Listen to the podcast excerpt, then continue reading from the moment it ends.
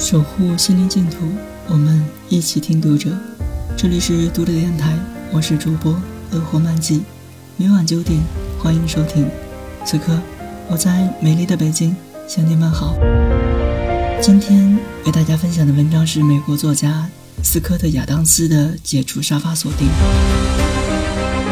针对懒人有一个专门的术语，叫沙发锁定，描述的是他们。无法主动离开沙发的状态。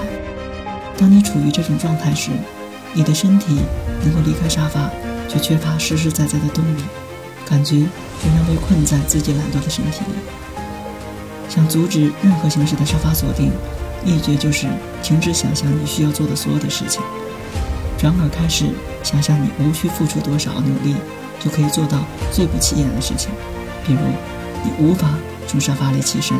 那就说服自己动一下小拇指，小拇指一动，你很快就会发现，其他手指也很容易跟着动起来。然后你的手臂和身体其他部位也都可以活动自如。大约十秒之后，你就可以从沙发上站起来。类似的方法也适用于生活中那些重要但无法说服自己去做的事。首先要找出可以采取最简单的措施，然后去做。完成之后，继续下一个小目标。不要去考虑脑子里的整个计划，因为那会把你压垮，使你被锁定在沙发上无所适从。那年，我决定转行当一名漫画家，从哪里入手呢？对此我一无所知。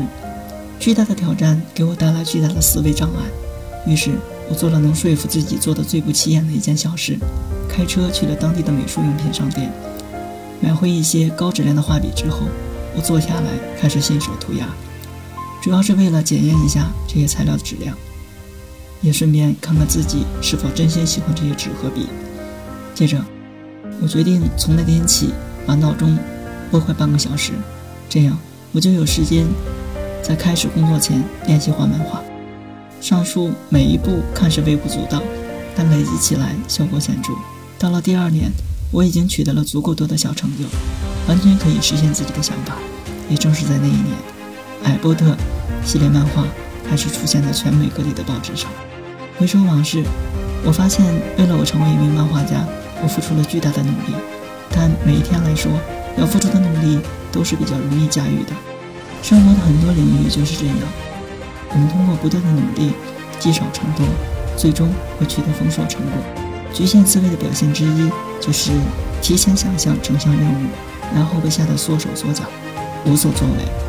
与局限思维相对的，就是学会分解式思考问题，把庞杂的任务分解成你现在愿意去做的最小步骤，然后以此为起点，每次完成一个小任务，最终完成整项任务。独立电台今天的节目就为大家分享到这里，更多收听敬请关注，晚安，好梦。